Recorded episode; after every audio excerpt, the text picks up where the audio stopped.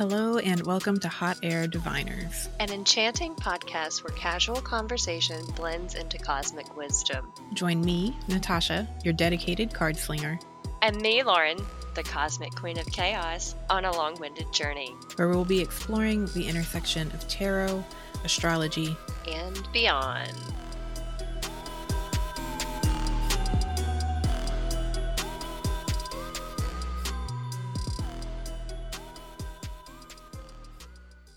Hello, Lauren. Hi, Natasha. How are you doing today? Good. Good. I'm doing pretty good.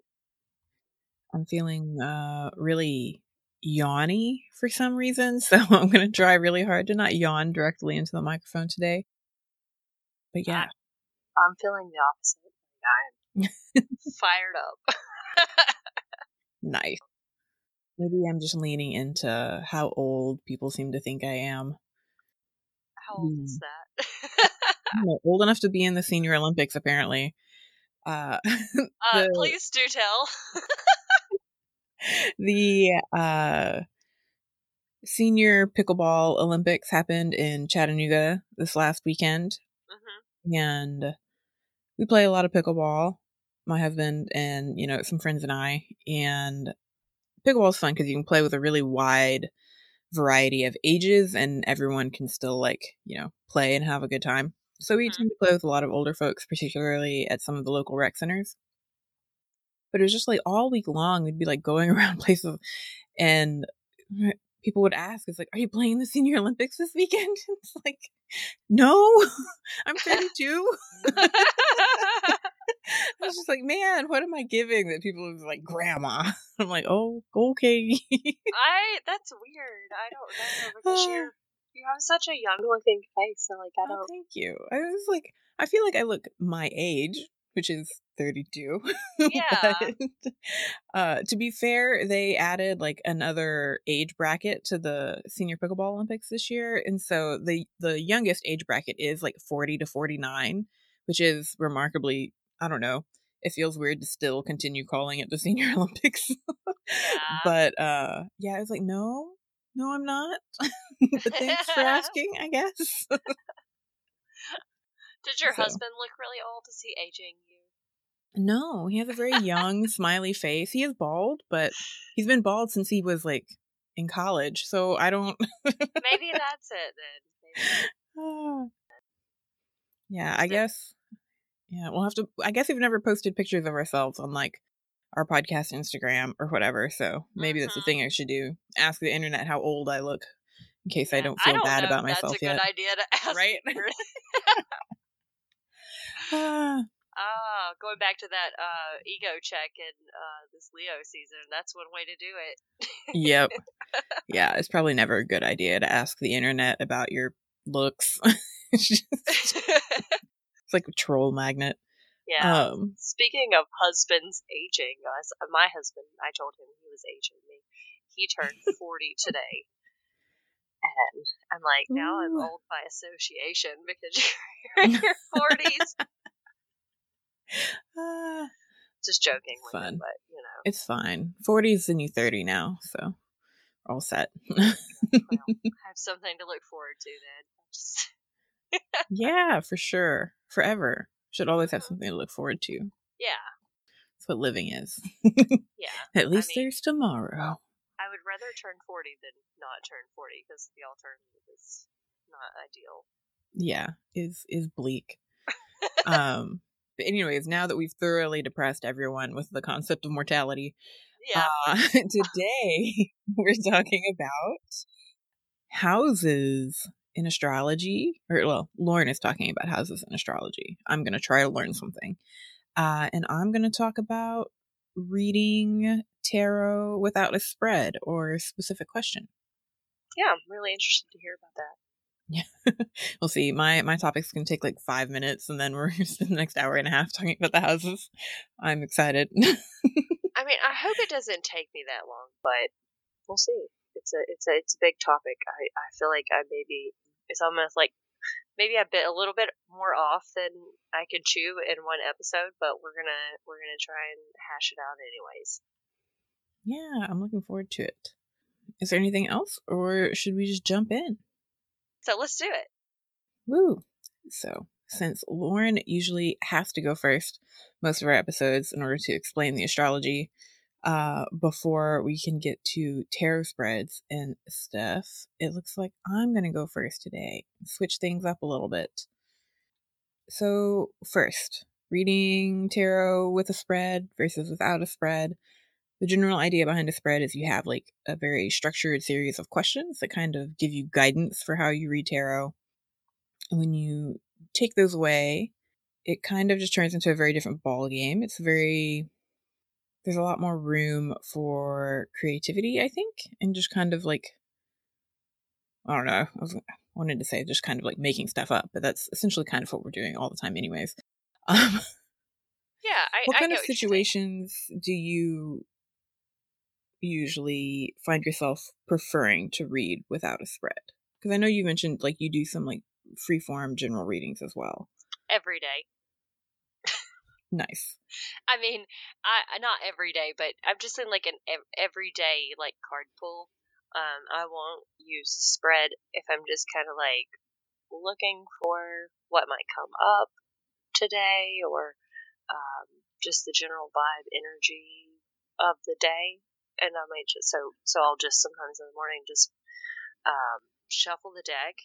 Usually, whatever cards kind of don't want to go back in or fall out. I'm like, okay, this is what it. This is what I need to know today. Nice. I'm, I'm chaos, so that's. I just let's see what the universe throws at me, Nice. and then try and interpret it. Yeah, I think that's like a really common way for, especially like if you're reading on a, a daily or near daily basis, is kind of just like coming to the deck with, like, what do I need to know today, or you know, something to consider, uh, that kind of thing, which is nice. I also find there are situations sometimes because I, I use a spread a lot of times. It, I, it can be very helpful to have like specific direction, I suppose, that you're kind of like guiding the reading in. But yeah, sometimes I'm honestly, it's like I'm just too overwhelmed. Like life is overwhelming. So it's like there's not a specific thing I'm trying to figure out right now. A lot of times it's just like coming to the deck and just looking for a peaceful moment, I suppose. And I, I think of it just as kind of having a conversation with the cards. Um, Mhm. Yeah, it's interesting. It kind of creates a lot of back and forth. I think there's also like a moment that comes up a lot of times when you're learning tarot and you're super excited about using the tarot and figuring out what all of the cards mean. And, and so you're trying to do readings a lot, like for practice and things. Hmm But eventually, like you just run out of things to ask about your own life because you can only you can only live so much life in a day. You know what I mean? Yeah. Um, and so that could be like a whole episode on its own for like ways to practice tarot when you don't have a specific question or like a thing in your life that needs guidance necessarily right that moment. hmm Yeah, so I think like the biggest way that I look at the cards when I'm like coming is just kind of like as a blank slate is I think of each of the tarot cards as having not just an answer because usually it's like we ask the deck a question and then we pull the cards and the cards are supposed to answer the question. But I also think of each of the cards as having questions inherently within them themselves, if that makes Mhm. sense. Yeah. And so I will just randomly draw a card and I will let the first card be the question. Ooh. And then I will pull more cards to answer the question. And in this way, you can kind of like go back and forth with like pull a card as a question, pull a card as an answer. And a lot of times you can also get both like an answer and a question out of that next card. Pull another card Mhm. and go on, so on and so forth. And that's why I think it's nice just as like, that's why I consider it like a conversation because it feels uh, very back and forth, even though it's all, you know, your brain or whatever. So just like a few examples of just individual card pools that you can like pull questions out of. Because I think you can do this with every single card in the deck, but obviously I'm not going to go through all 78 cards, so I just pulled a handful and came up with the, the first question that came to mind. I grabbed the Six of Wands, and if I was using this to create a question, this is a card that is often about celebration, about being kind of like the center of attention. It usually pictures like looks like a hero coming home or something and receiving like a Mhm. big welcome or a parade. And so one of the questions you can ask about that is like what in my life is worth celebrating right now? Or what is something about myself that I can celebrate? Pulled the Queen of Swords and some options there. This is like an archetype about the intellect and about truth and reason and rational thought. So, just some questions that I would get out of that are like, what is a truth I need to confront? Where do I need to temper my expectations with ration or reason? What is an area of my life where I need to be a little more logical and slightly less emotional or analytical? Five of Swords, which is the one where it's usually a guy holding some swords with a few extra swords on the ground, and it looks like people walking away in defeat in the background. And something that comes up there, I'm like, what am I pursuing right now that I might regret later? In what areas am I maybe being too mm. argumentative or stubborn? And then one more the Ace of Cups. What opportunity for emotional growth am I not seeing? And that's just a bunch of like really quick off the top of the head kind of examples. Yeah, that makes sense. You're basically just taking kind of the essence of the card and turning it into a question. Yeah, yeah, pretty much. And I think it's it's a good way to like practice too, because in order to like pull questions like this out of the card, I think like you have to have some kind of basic understanding of what the general themes are. But it's also nice because I feel like there's lots of opportunity for variety and different perspectives because every card archetype, I feel like really it shows itself in a different way depending on the situation.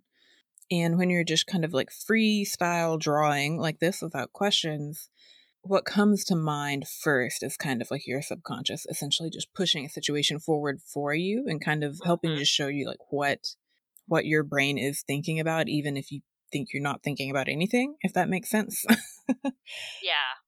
that so- makes sense. yeah because a lot of times it's like you'll pull a card and then something in your life will immediately be the thing that is at the top of your mind that will make you think of that thing and that's you know that's why i love tarot to begin with because it's so good at pulling those kinds of things forward Yeah, it, it it sometimes it just blows my mind at the accuracy of the cards that come out of the deck. Um, doing the readings like that. Like yesterday, I I just did my random, you know, kind of chaotic shuffle, and the Two of Wands popped out, which is a very Mars card. It's associated with uh, the first decan of Aries Mm. and it's really all about planning and preparation. And I had actually drawn cards right after I was writing in my journal, and that was a lot of what I was writing about was preparing and planning things for the future. I don't know what question do you. I don't know what question it asked me. What would ask if we were gonna use it as a question? yeah what should be the focus of your planning and preparation right now maybe or even like kind of getting to this like it can come from like a lot of different perspectives how is planning and preparing for the future keeping you from being present right now is another question i suppose you could get Oh, into yeah. that card as well hmm What's really ironic is that now thinking about it in hindsight, I pulled this before uh, we were supposed to meet and record the episode yesterday, which I was not fully plan or prepare for because I thought we were doing it. I I didn't think we had like set the plans like for sure that it was that it was going to be yesterday. So, uh, I was like, that's funny very very literal sense it's like what are the plans lauren my cards know me. They know you have to be like really specific. It's really funny sometimes. I always leave them out until the next time I pull cards because sometimes I'll come back to them and I'll be like, "Oh, I see you now. I see you now." yeah Uh, yeah that, that's another fun tip just that i see a lot for for when you're learning tarot too is to pull your cards at the end of the day instead of the beginning that way you're not like moving through the whole day wondering or trying to figure out how that card is going to show up necessarily but just reflecting on it at the end of the day you can look back and be like where where did i see this card in my day? This this archetype Yeah. or whatever. Yeah that's a fun one. Or if you are capable of just like drawing them in the morning and not letting them like worry you half to death looking backwards it's the same thing it all works. Uh, it's just figuring out what makes you less anxious. Yeah, I have the attention span of a goldfish, so sometimes I'll just pull a card and I'm like, hmm, I guess we'll see what that means later. And then the next day when I come down to and sit down, I'm like, ah, you know, just like now, I'm like, I see it now. Yeah. that makes sense. and I'll sense. make a note of it. So and that's kind of how I've gotten some of like some personal significations from some cards. Like I'm like, oh, I remember the last time I got this card. Yeah, that's definitely a good way to have things stick in the brain for sure. Mm-hmm. Uh, yeah. Sorry, lost my lost my train of thought for a second there. But yeah, a lot of times this is how I will help myself create spreads for other people. Honestly, anytime I make a spread with like an anchor card or something, where it's like you pull a card from the deck and set it at the top, that's essentially kind of what this process is like. So, like our strength in the Sun card spreads that we did for our Leo episode are basically like that, where it's like we're looking at strength in general as this archetype and then asking ourselves questions about it and then pulling cards in response. So, very similar process. And actually, like, I was just randomly drawing cards uh, while putting together my notes for this episode to come up with examples, and I did pull strength. so I just went ahead and, and went with that. And it's like, what is a strength I possess? And then pulled the world. So, just like an example could be my ability to see and make sense of the big picture. So, there's just like a, a question and answer pairing. Yeah. And so you can just kind of do that forever. That's really interesting because I, along with the, the two uh, wands yesterday, I also pulled the world. I was telling you to have strength and patience with me because I didn't plan. That's so funny. Nah, we're just we're just really Ah. synced up. I mean, it's starting to become a little bit of a coincidence because remember the Leo episode, we both pulled what the King of Wands. yeah, It's really funny. it is fun. Yeah. Yeah, and I guess like yeah, my topic is is a pretty short one. The last note I will add, I suppose, is really that I feel like you can use this kind of method with most divination styles uh, that aren't, you know, like yes or no questions. Like I, this would be hard to do with a pendulum, obviously, because it's a much more simple, straightforward kind of thing. But Mm-hmm. I do this with oracle cards the same way. A lot of times, what I like to do is like pair an oracle deck with a tarot deck where I feel like the imagery works really well together. And then a lot of times I'll use the oracle because they tend to be broader, more general keywords and stuff on the cards, I guess, usually. And a lot of times I'll let that kind of like set the broad question and then use the tarot with more specific answers. That's a good idea. I don't really mess with oracles a lot. I'm really particular about what kind of oracle decks I like. I realized um, I'm definitely prefer things with simple imagery and simple keywords. Like I know there are some that are really popular. I think they're mostly like angel decks and stuff, which is angels in general just aren't my thing. But there are also just some oracle card styles where it's like there'll be a whole sentence or something on the card instead of just a Mhm. keyword. And those don't really appeal to me much because it always feels too pigeonholed. Like I want room to be able to like draw lots of different inferences and interpretations out of the same card depending on, you know, the question asked or the scenario or whatever. So two of my like favorite oracle decks are the Memento or uh, Memento Mori oracle deck by um on Instagram she goes by Black and the Moon. It's the same creator who did the Antique Anatomy tarot decks and stuff. Um, but I really like the Memento Mori deck. It is one of my personal favorites, and I pair it with the Marigold Tarot, which is like an all black and gold deck, and all of the people are skeletons. It's it's probably like my my personal favorite. If something terrible happened and I had to get rid of all of my tarot decks, uh, those are probably the two that I would replace the fastest. Um, The black and gold skeleton. How very Saturnian of you. Right. And like I I tried to put it away and save it for like fall and winter or whatever, you know, when it makes sense. But hmm I I can't. Also like because it is such a, a comfortable deck that I feel like reads so well for me. Like July was personally just a really stressful month. And so I don't think I picked up any other decks in July. it was just those two because I was like, I I need something that I can like work with, and they just work so well together. hmm Yeah, so it was nice. But I need a friend I can depend on. yeah, basically. Um, but it's so funny. is really funny. it's like two ends of the spectrum. I either want ooh the dark black and gold all skeletons deck, or my other like favorite deck that I tend to go back to as like a comfort deck is the Light Seers Tarot, which is super colorful, super like Mhm. bohemian type energy. Yeah, so it's like nothing nothing in between. I really like the opposite ends of the spectrum. Dark and spooky or like hippy dippy colorful. Yeah. So Well, I mean, it makes sense.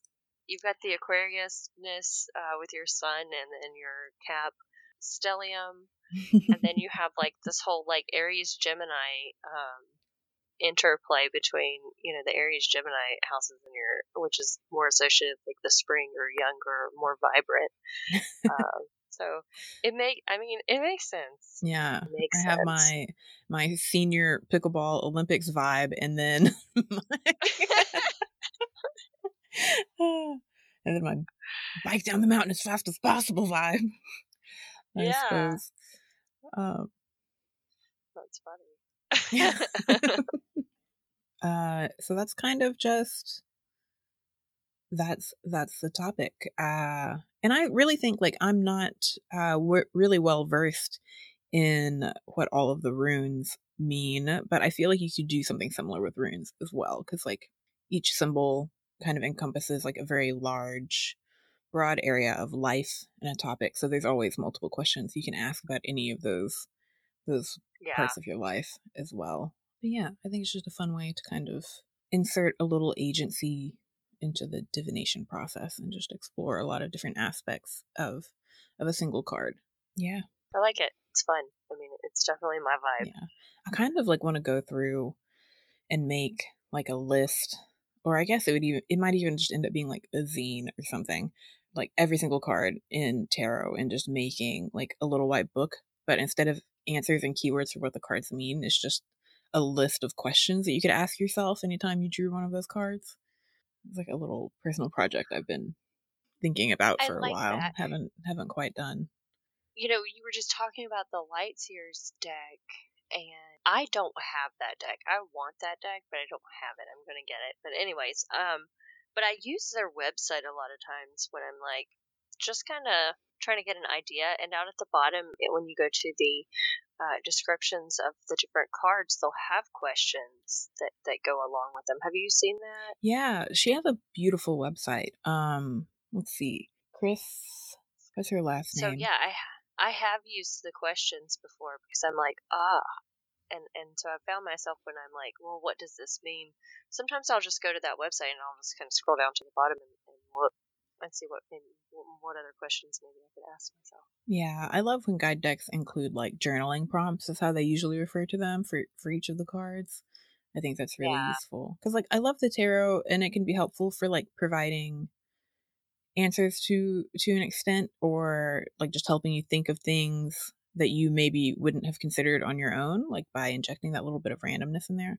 But I also like just love thinking about the tarot as a box full of questions and trusting yourself to come up with the answer sometimes um you know so you don't you don't have to pull cards to answer any of these questions at all if you don't want to. You can use them just to generate questions that you you journal to which i think can be a, a valuable exercise as well. Boom. This is how i like to read tarot without spreads Mic questions drop. Fortu- Fortunately, I've got a good mic stand now. Doesn't mean I won't punch the mic on accident. I could drop a rock. I mean, Oh, I'm counting on it. I'll drop something. Ah. Let me take five, stretch my legs because this is going to be a long one. All right. We are we are back from our little break. Everyone is stretched, pissed, and looked outside uh to ground ourselves on planet Earth so that we can stare up into the sky with Lauren and she's going to demystify the houses in astrology for us. Are you feeling ready? Did I psych you up? uh, yeah, I'm gonna try to um, make make things a little clearer. Uh, we'll see whether or not I do that. All I have faith. Only in you. All right. Your faith may be misplaced. Wouldn't be the first thing I've misplaced. It's fine. All right. so here we go. So the house is in astrology.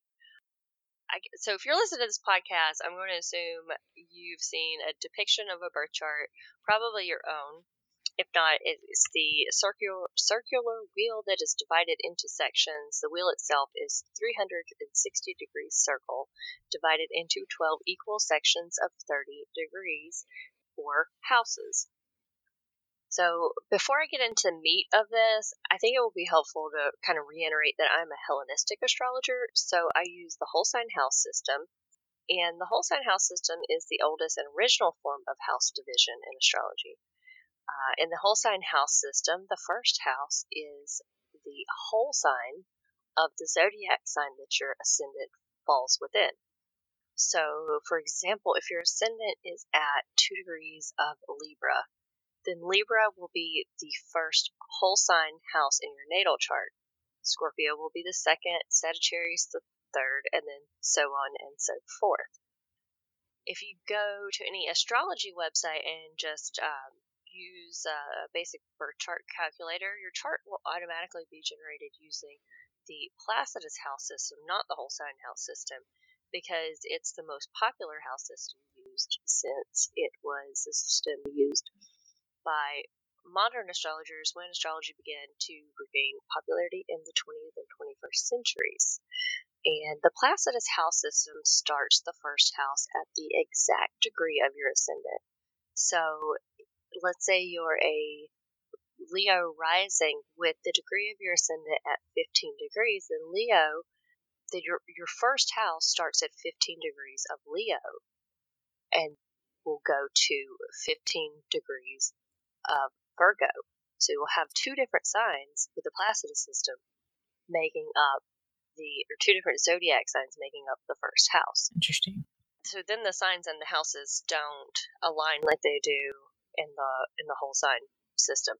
And it's just my opinion, but I when I decided to study astrology and I was looking at this, I, I felt like the whole sign house system was just a little bit simpler.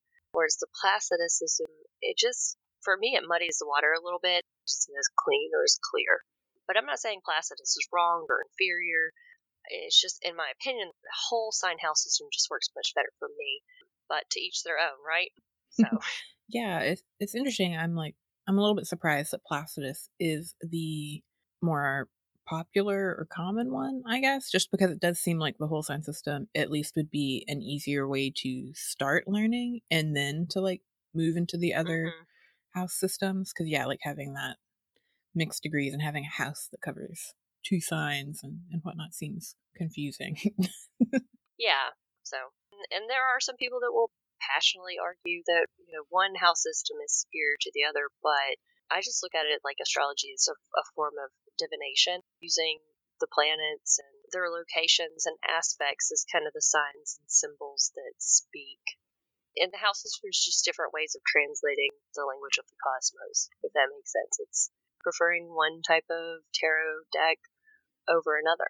yeah, I think that's a fair comparison. It's, you know, Or like there's the um, the the Rider Waite Smith, and then there's the Thoth, which are two systems, and they they have a lot of similarities and correlations, but they are both different ways of approaching Yeah. tarot. and then if you want to talk about Right. like the Tarot de Marseille, that's more like Vedic astrology, which is still tarot Yeah. slash astrology, but also like very obviously a, a different system. Yeah, yeah. So I mean, it's just different ways to approach it, and so to, like I said, to each their own. If you're wanting to calculate your chart using whole sign houses, um, to follow along with this episode, you can go to astro.com and click on the charts and calculations graphic on the home page. Then you'll click on extended chart selection. You'll need your birth time, date, and location. You'll fill out the form with your information and then click continue. On the next page, go to the second section labeled Zodiac and Houses and select the drop down menu House Systems and change the house uh, system from Placidus to whole sign. Then you just click Show Chart and that will show your chart in whole sign houses, and that that's all free through astro.com. You can even uh, you don't have to sign up for an account on the website, but you can. That way you can save you know save your information there, and you can go back and you don't have to take all those steps to access it again. All right. So there's a little spill on on the houses and the division of the houses and That's interesting. All, all that. Yeah. I'm looking at my chart just for like funsies alongside as you you talk about everything. And I'm thinking about Placidus or like it's like how would my chart look different if I calculated it using Placidus instead of whole signs? And it looks like my ascendant or is in Aries at 28 degrees. So it Mhm. seems like that would make it pretty significant. It would shift almost entirely because it's close to that 30 degree mark, right? Yeah. So interesting. So your ascendant, yeah, it was started, uh, or your first house was start at 28 degrees of Aries. So then the remainder of your first house would be Taurus. Hmm. Interesting. Might be more after you explain what the first house is, of course. But, um, anyways, sorry, musing out loud. Everyone else just has to muse with me, I guess. Mm-hmm. So I guess the next place to go before I start talking about the uh, significations and the meanings of the houses would be to explain also the difference between where the houses get their significations in traditional astrology versus the 12 letter alphabet house system that is used to derive the significations of the houses in modern astrology. So, one of the biggest misconceptions in modern astrology is the idea that the signs and the houses have conflated meanings. And while it might be true that some of the significations for the signs that they do match up with certain houses, the idea that they're the same or that they're derived from one another, though, can cause a lot of confusion, especially to those who are new to astrology. And the system of conflating the signs with the meanings of the houses is referred to as the 12 letter alphabet. The idea behind this system is that since Aries is the first sign in the tropical zodiac, it gets associated with the first house. And because Taurus is the second sign of the tropical zodiac, Taurus gets associated with the second house, and so on and so forth in each of the 12 houses measured out from the ascendant. And this technique became sorry, I did a little I did had to do a little research because I wanted to make sure I had my facts straight, but this technique became popular in the 1970s when astrology started making a comeback and was popular and the 12 letter alphabet system was popularized by a woman named and I'm going to try to get this right Zipporah Pottenger Dobyns I think it's just Zippera. I feel like I've I've Zipporah heard this name before on the astrology podcast. Um, I think it comes from Hebrew, actually. Ah, okay. I want to I want to say there was someone in the Prince of Egypt movie that was named Zippera. I'm pretty sure it comes from Hebrew. I I never really heard that that name other than reference Yeah. here. anyways, so it's a mouthful. Yeah, it's a lot of letters. But anyways, so and where and where she got this from was um, a a book called Christian Astrology, which was written by William Lilly, Lilly William Lilly in the 1600s, and it was the first astrology book written in English. That's where that's where it came from. It was basically just mentioned in the book about, if I'm understanding it correctly, it was mentioned in the book about the signs having kind of like a a secondary association with the houses in some ways, but there just wasn't a lot of evidence of its practice or use. So it was kind of just more like mentioned, then moved on, and then somebody found it. I guess this lady and decided to run with it Interesting. and popularized it. Casual mention, and then someone else like fixates on it and turns it into a thing. Yeah, yeah. So I don't. I, I I get it. I get why you can associate some of the houses with some of the signs in that way. So I'm not saying it doesn't have any basis because it, it there are there are correspondences that can be made in that system, but that's just that's where it came from. That's all I know. How about that?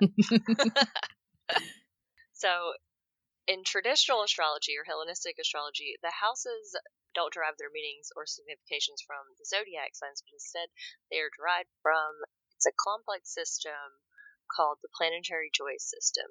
Historically, the house systems that use planetary joys were developed back in the first century BC, BCE, over 2,000 years ago there are a lot of complexities to how this system works, and I am not going to attempt to get into all of that. But if you want to do a deep dive on the houses in astrology and the planetary joys, and and you know, just you want to know everything uh, behind what I'm going to proceed to try to explain to you, I would go to the astrologypodcast.com, episode 17 by Chris Brennan. He he's the guy that literally wrote the textbook on Hellenistic astrology he's extremely thorough in his so that's that's where I go. It's about a uh, I don't know. He's thorough. that's what I was gonna say. It's like he's thorough in everything he talks about. I don't think he's released an episode yeah. that's less than like two and a half hours long. No. Uh, he's got. I think he's got some pretty heavy Scorpio placements. Yeah. So um, no no stone unturned with uh with those heavy Scorpio placements. but anyways, so now that I've explained all of that, questions, Natasha? Anything that's coming up for you that maybe some other people might be thinking, but I could. I guess not. I feel like the whole twelve-letter alphabet house system thing is probably I've never heard it referred to that way, but it definitely seems like that's kind of the the vibe or the general assumption a lot of times when people talk about houses. Mm-hmm. So that, that makes sense. It's also weird because like I am an Aries rising, so like Aries is my first house, and all of my houses proceed mm-hmm. in order. Therefore, yeah. I'm sure it works really for um, Aries rising, but I think it can get a little hairy when you get to other rising signs because they don't flow in that yeah, order. Literally everyone else. Then you're trying to, yeah. Then you're trying to like apply house like Aries type house topics to I don't know a Virgo rising. I, I'm not saying it can't be done. I just it's just not my yeah. It's not my go-to. Yeah, it's It's good to know. It's kind of just like the house systems in in general. Like, I think when you're first starting out, you don't realize even that there are different ways of calculating and looking at these mm-hmm. things, and like even just being aware that like, oh, well, that's why like that one episode I listened to didn't make any sense. It's because the chart that I'm looking at is all in Placidus or whatever. And like we're talking like you're going to talk more about whole sign stuff and we've mentioned that Placidus is the default usually system mm-hmm. for calculating that stuff, but I remember when I was first trying to like find websites to calculate my chart on and looking at those little drop down menus, like those are not the only two house systems. There's a whole bunch more outside of that. Yeah. And so mm-hmm. it can be yeah yeah, there's just so much information out there, basically, and different ways yeah. of, of approaching things. And, and we're kind of just talking about mm-hmm. two of the more common ones, basically. Yeah, those are those are Placidus would be the most common, followed by um, a whole sign.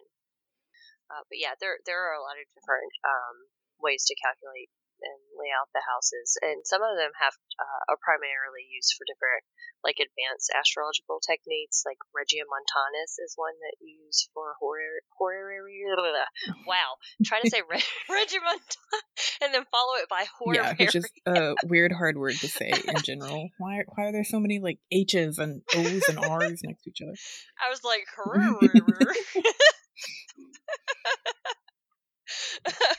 anyways.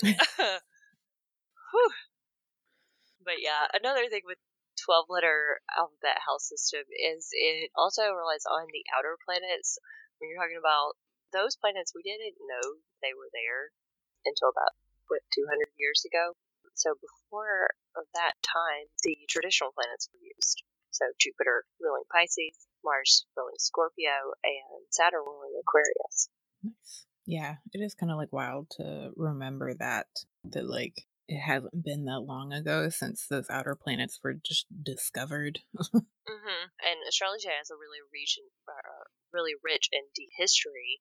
So you're talking about going back 2,000 years of documented astrological histories. So yeah, you have this 2,000 year tradition of using the traditional planets, which is what's called traditional astrology. And then we discover these new planets and we're like, well, we've got to put them somewhere. So you just like plug them in I'm not saying they don't work. Just why fix something that wasn't broken?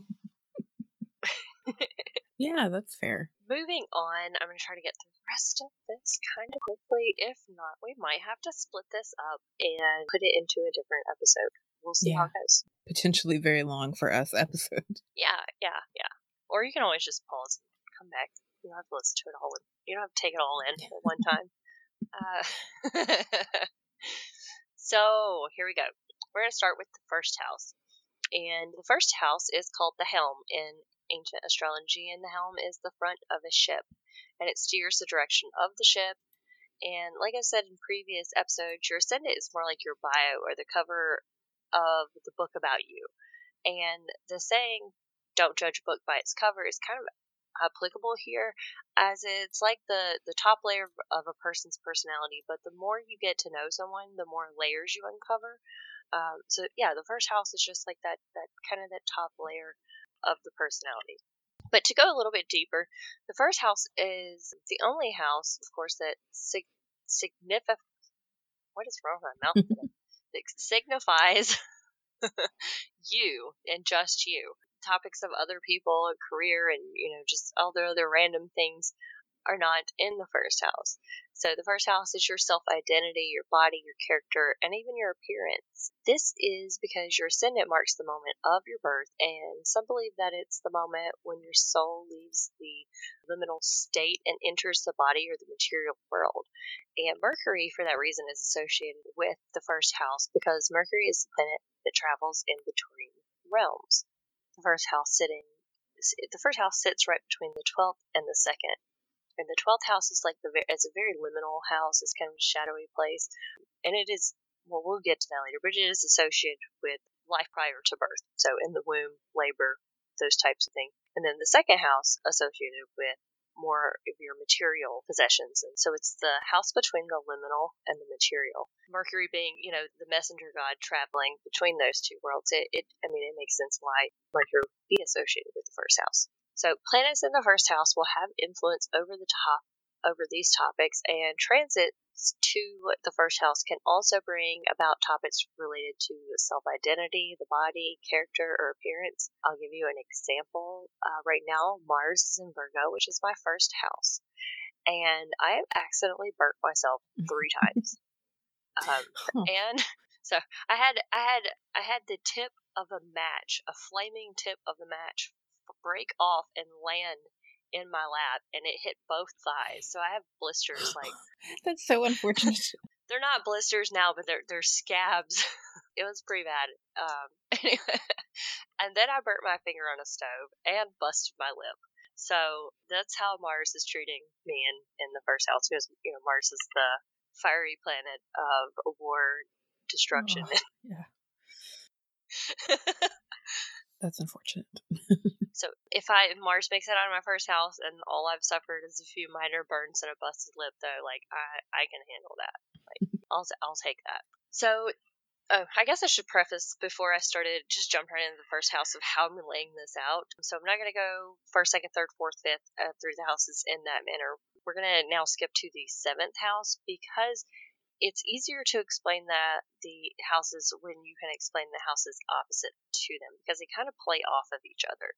And I think you'll you'll everybody listen will see or understand what I mean now that I'm going to talk about the seventh house. So the seventh house is directly across from the first and is in opposition to it. It's called the setting place and it's associated with other people. So the first house is self, across from self is other people. Also, marriage, partners, and partners can be romantic, business, or platonic, as well as death, because it is opposite the place of birth and where the sun rises. This is the place where the sun sets below the horizon, and it has a sense of finality to it. Of like, um, and you're kind of probably, people are probably wondering, okay, so death and marriage um, seem odd to go together, but the sense of finality there is is really where they kind of tie in together. Because the the settling down of someone the you know making that big life commitment. That makes sense natasha? Following? I mean used to it was much more common for like marriage to be until death. Anyways uh, yeah uh, oh yeah absolutely yeah. Mm-hmm. there's also some um some some sexual references that go along with, with the consummation of marriage is the seventh house topic as well. Because if you think about the sun, which is very masculine, and it's going down in. you know where we're going with this? it's going oh, down gosh. in. I can, I can guess. so. Oh me. Uh, anyways. so you know, you know those ancient old dudes. They were all about the phallus. Yeah. they like they like to plug that in literally anywhere they can. yeah, I definitely like my mention was like it used to be marriage into death. That was that was not like a lament or anything on my part, you know, because it was mm-hmm. definitely like that because women yeah. had no choices and no power. So I don't think mm-hmm. higher divorce mm-hmm. rates are necessarily a bad thing. No. So an example of or well, so planets in the seventh house can speak to the topics of partners or others. So, for example, if you have Saturn in the seventh house, you may have a partner that is older than you, and probably not like by a few years, but more of a significant age gap, maybe like 10 years or so difference. Or maybe you marry or settle down later in life. Uh, Saturn can also speak to the character of your partner. So, if you have a very Saturnian partner, or maybe somebody with some heavy uh, Saturn placements, you're going to get responsible, stable, or having a little bit of a melancholic temperament. As for the topics of death with the seventh house, Saturn in the seventh could signify um, old age and elders, so it could indicate a long life. Interesting. Mine doesn't have much in it, so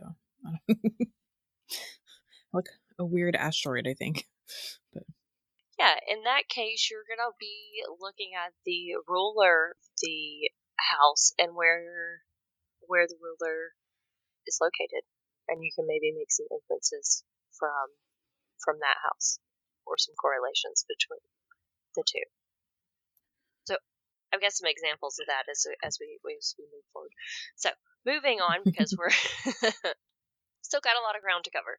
So the second house is called the Gate of Hades, and it's because it follows the first house and it marks the descent into the material world. For this reason, it's associated with material possessions, money, and finances, specifically in relation to your, your own personal finances, your own resources. Yeah, so the second house and topics include your livelihood and how you make a living, your money, your investments, acquisitions, income, expenditures. It also relates to your food, your possessions, and your material resources, as well as like future future growth and gains, things that will eventually blossom, manifest, or appear. And it can also people can also throw um, assets, aids, personal helpers in there. That last I put that more in like um, it's like in the topic of resources, if you don't mind, can I use you as an example? Yeah. I won't, I won't give too much detail, but you were having some problems with an accountant a while back, and we're talking about hiring a lawyer. And I looked at your chart, and I was thinking, I said, well, you're in this situation would probably fall or signify in the, in the second house as uh, someone who would bring personal aid or help to the area of finance. That was, that was a rough situation. mm-hmm. Yeah, those are those are all the all the things. Uh, second house transits can, or second house planets can bring emphasis on financial matters, financial gains, um, financial issues. The second house is it's connected to the tenth house by trine, and trines are benefic and helpful aspects so the two, the way they connect, they kind of play off of each other. Because, of course, your career is connected to your mm-hmm. personal finances. And your resources aren't just uh, material resources, the resources can be, you know, your knowledge as well. Things, skills that you acquired, knowledge. Um, those can also be resources. So just transits to that house, you can see anything from acquiring new skills, resources, possessions, having the, you know topics coming up having to do with possessions, um, spending, personal finance. Maybe you need to cut back. Maybe you need to plan. I've had transits to the second house um, what I'm thinking of most recently, where my refrigerator went out, and that cost me a bunch of money because it was not. it was not something that could be fixed quickly, and we couldn't go without a refrigerator for two months while we waited on somebody to come out and repair ours. So we had to buy a a new refrigerator. We couldn't find a helper. A repairman would also they moved yeah. that in the second house. it was not a good transit, obviously. Um, so on the on the flip side, like on a positive transit, you could see more positive things occurring in that house. Questions? I think I got a little muddy on that one, but am I? Am yeah. I, how I did? I think it's making sense. You talked about the tenth house because it's in relation because it trines the second, but are you are you going to talk about the eighth house next?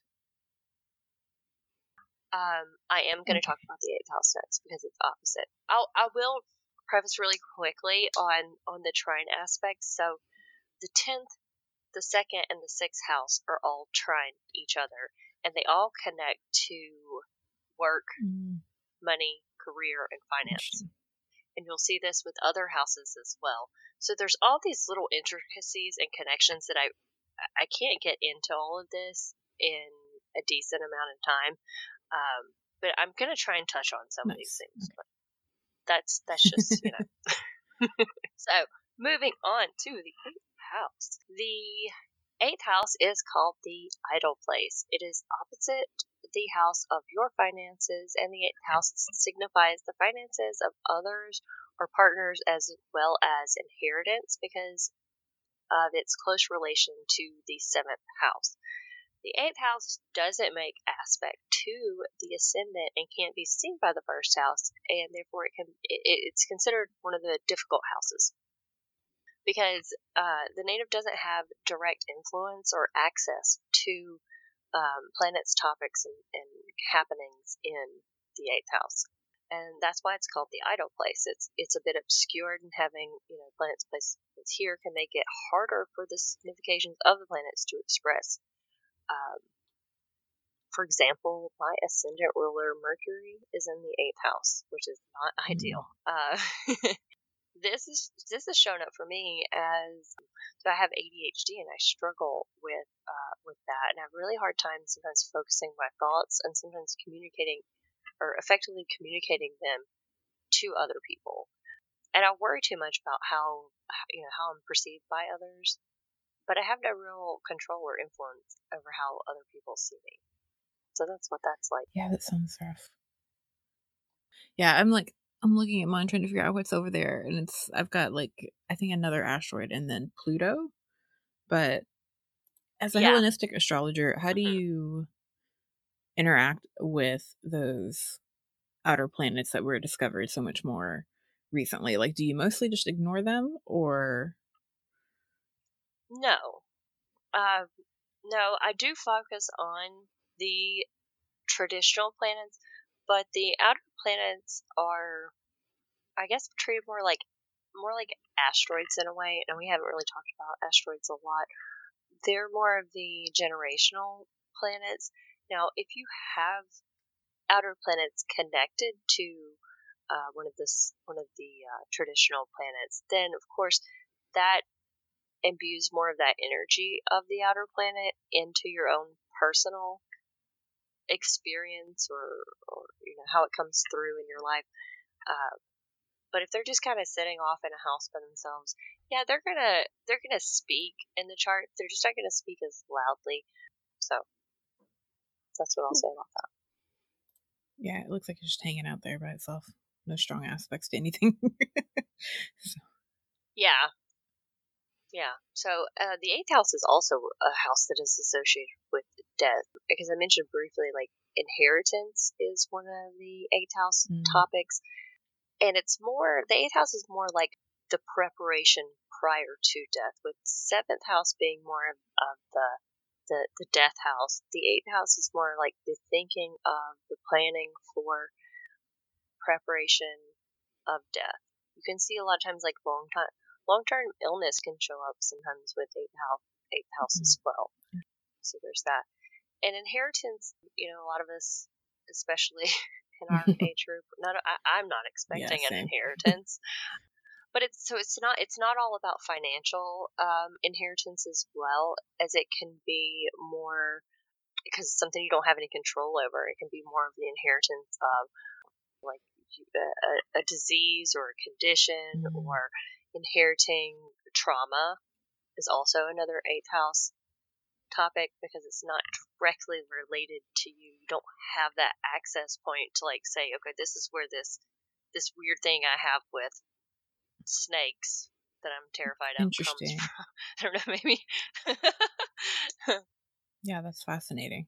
It's like in, inheriting a, a, a, burning world in a shitty economy. mm-hmm. uh, yeah, you don't have yeah. any control over it, and uh, so and it's it's the the eighth house. If we're going back to like the trine aspects, the eighth house is connected by trine to the fourth house, which we'll get to here shortly, which is like the home family ancestry type house, and the 12th house, which I already touched on, which is uh, related to, you know, that kind of pre birth place, the liminal mm-hmm. space, before you entered the material realm. Any questions about the second or eighth house? No, I don't think so. I answered all the questions that you could ever have about so thorough. That's, that's, that's yeah. I'm really, I'm really glazing over over a lot of these topics because you can't just, you just, I just can't. Yeah, this is definitely an overview episode. or I can, but I, I can, but we're not going to yeah. because we don't want to be here all day. All right moving on to the third house. We're into the, the third house, ninth house axis. And the third house, it's called the house of the goddess, and it's the place where the moon has its joy. It's referred to as the house, uh, or I refer to it as the house that's kind of the junk drawer of the zodiac because it encompasses topics that on the surface don't seem like really go together. And it can encompass a wide variety of topics because of that.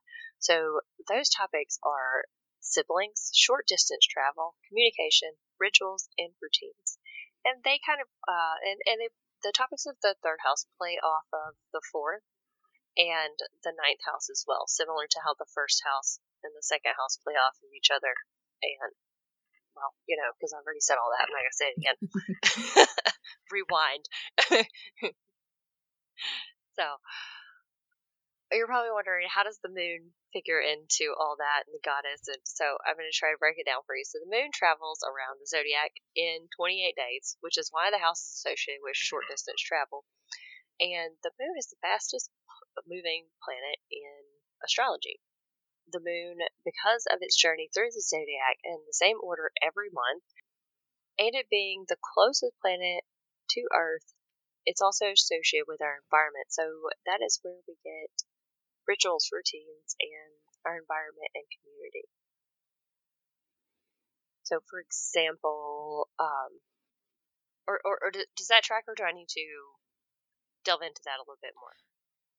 Yeah, I think that makes sense. I always really like that analogy of kind of like the junk drawer of the houses. Um, yeah, and like that is where my moon is, in in Gemini, and yeah, I feel like my brain is a junk drawer. it, adds yeah. up. Yeah.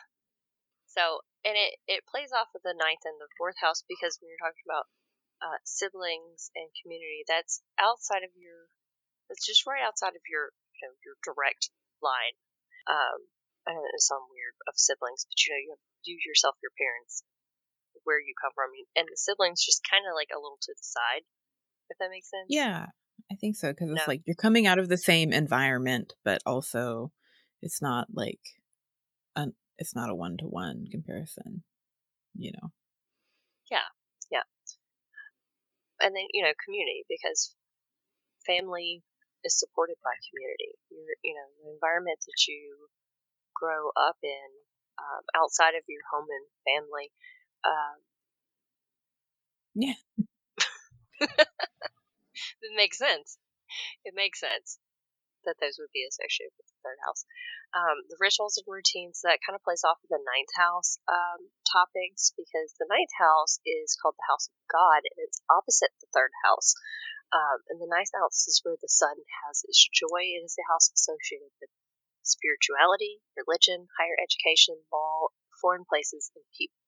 So it's all the things that are kind of opposite the third house. When we think spirituality and religion, it's like, how is that opposite? Um, think about it as like your whatever spirituality or religion or tradition that you come from, it's got it, it's this bigger concept. Um, and when you bring down things, things from the ninth house can get brought down kind of it to the third house, where they are brought into your everyday routines. Um, if you were raised, you know, Christian, that would have been the routine of going to church on Sunday, or um, you know, whatever prayer practices all those things come down into the more material um, third house realm and get intertwined into our everyday routines. So that's how that gets there. um, and then, you know, uh, of course, foreign travel is going to be the opposite of short distance travel. Higher education I like to call the ninth house the house of expanded horizons because the topics there are about really about expanding the mind. And you can do all of those things through spirituality, religion, higher education. Um, law is more of a more philosophy type than mm-hmm. I guess law I would say, where it kind of fits into that um, that realm. And then foreign places and people; those are all things that if you go out into the world and you know you learn experience, they're going to broaden your horizons and they're going to expand your mind. And um, yeah, I love the ninth house. It's one of my one of my favorites to talk nice. about. Astrology. Astrology mm. goes into the ninth house because I mean, how more expansive is anything than astrology? Um, except yeah. that maybe astronomy. astronomy is a lot more expansive than astrology. and uh, they could both fit in there. I think astronomy definitely qualifies as higher learning. so. Oh yeah, absolutely, absolutely. Okay, so I'll stop again. Questions? Anything that I should elaborate on? Anything? Um, that... let's see. So I guess you've covered about six of the houses now. How are you feeling? Do you want to mm-hmm. try and do the rest this episode, or do you want to cut it here and do the next half in another episode. Why don't we why don't we draw a card on it? Sounds good to me. That? You want me to draw one or just you draw one? So, we'll just do we'll just do a random. We're just gonna do a random draw as it goes. Fell out. ah! I'm just gonna show it to you. I'm not gonna. oh my gosh strength. What does that know. mean, Natasha? Uh, pow- power through. Maybe. question. Does it? Um, Does it? Oh, that's funny. I do have one question. It's not related to a specific house. Okay. So I don't know if you want to like tag that on here or save it for later. Um, but I feel like something that is confusing when you're first starting out or tends to just like come up a lot when people first start looking at the houses is like oh my gosh what does it mean mm-hmm. if i have empty houses in my chart? Yeah.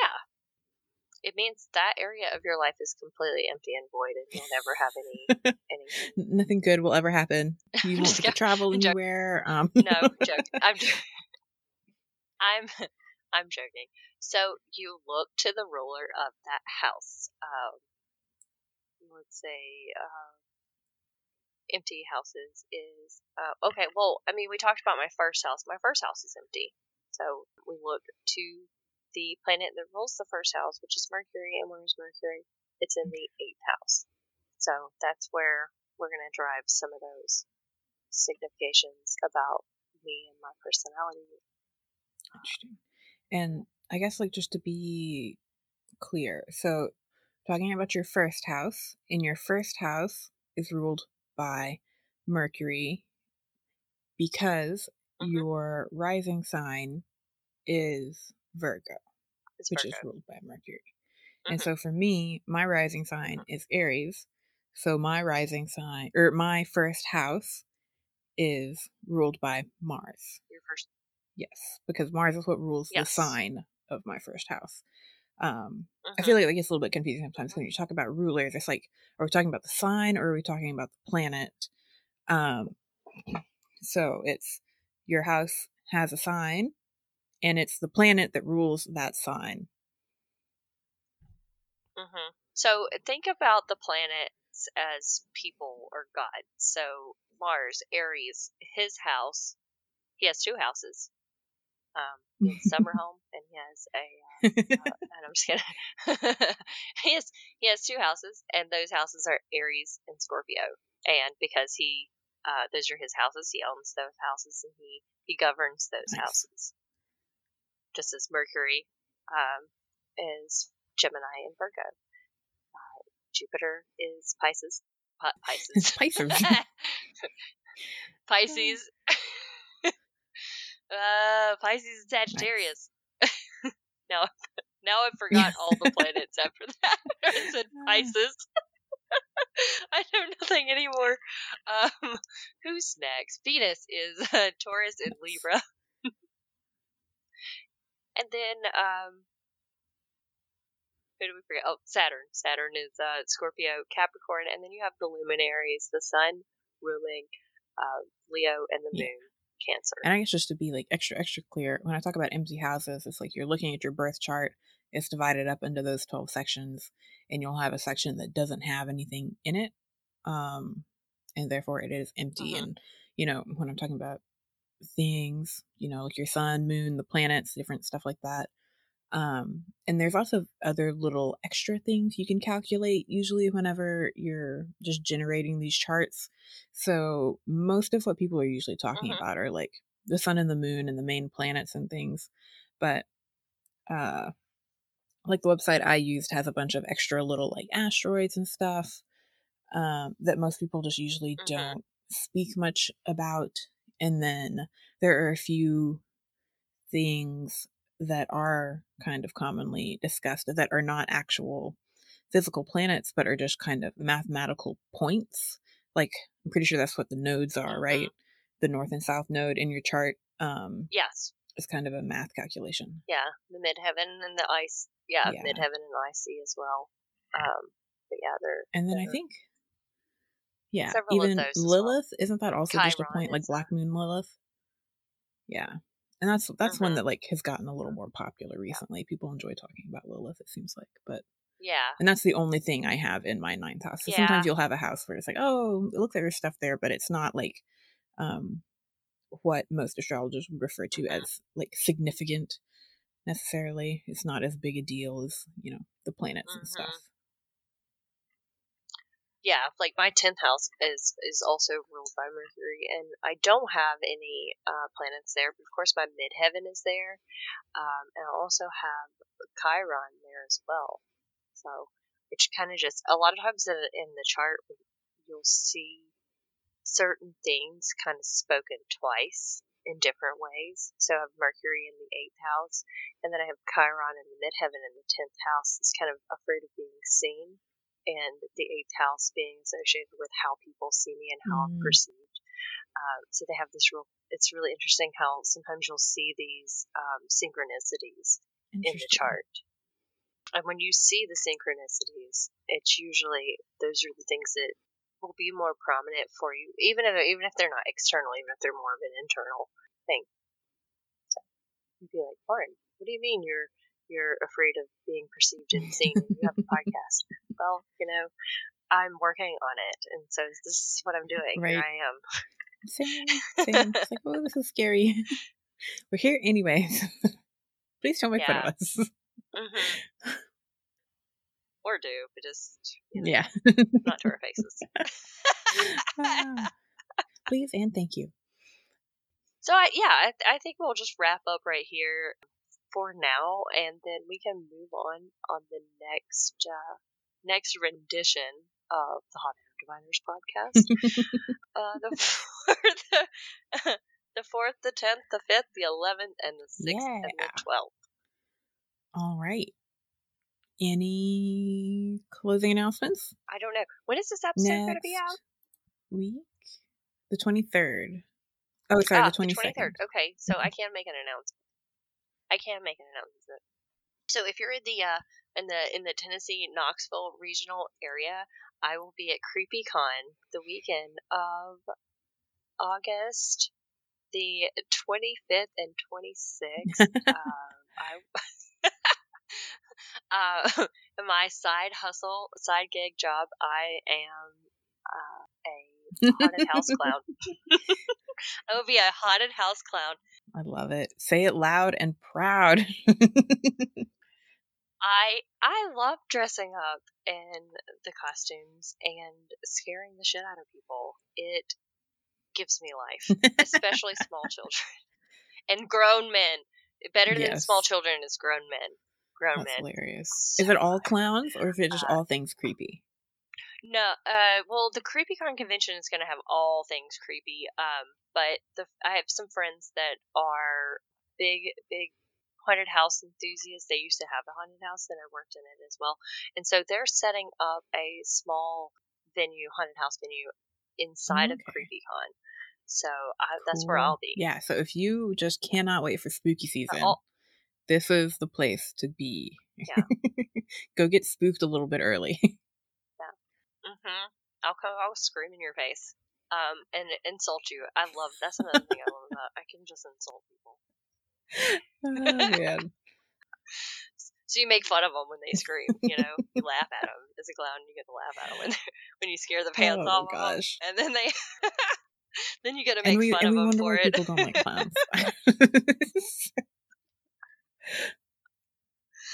So yeah, I'll I'll put I'll post a picture of me all in, in my getup. It's a it's a Wild West theme, so I'm gonna be like a Wild like a rodeo clown. A rodeo clown, yes. oh man, that is fantastic. Adding that to my Ro- spooky Yes. rodeo clown. Yes, I approve this message. Um, I'm boring. I don't have any announcements. All right. I'm just happy to be here, y'all. Uh, take care. We'll talk to you next week. Bye. See you later. Thank you so much for joining us for another episode of Hot Air Diviners. If you enjoy this podcast, it would mean the world to us if you could rate and review the show wherever you listen. By leaving a review, you not only show support for the show, but you also help others discover the podcast. If you're interested in more Hot Air Diviners content, you can find us on Instagram and Substack as Hot Air Diviners. If you have a comment or a question you'd like us to answer on the show, you can email us at hotairdiviners at gmail.com.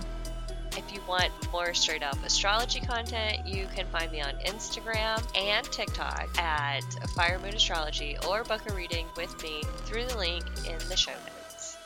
And if you're interested in more tarot, plus whatever else might spark my curiosity, you can find me, Natasha, on Substack and Instagram as The Present Pursuit. Thanks for being here and see you next time. Bye. Bye. Um, um, um.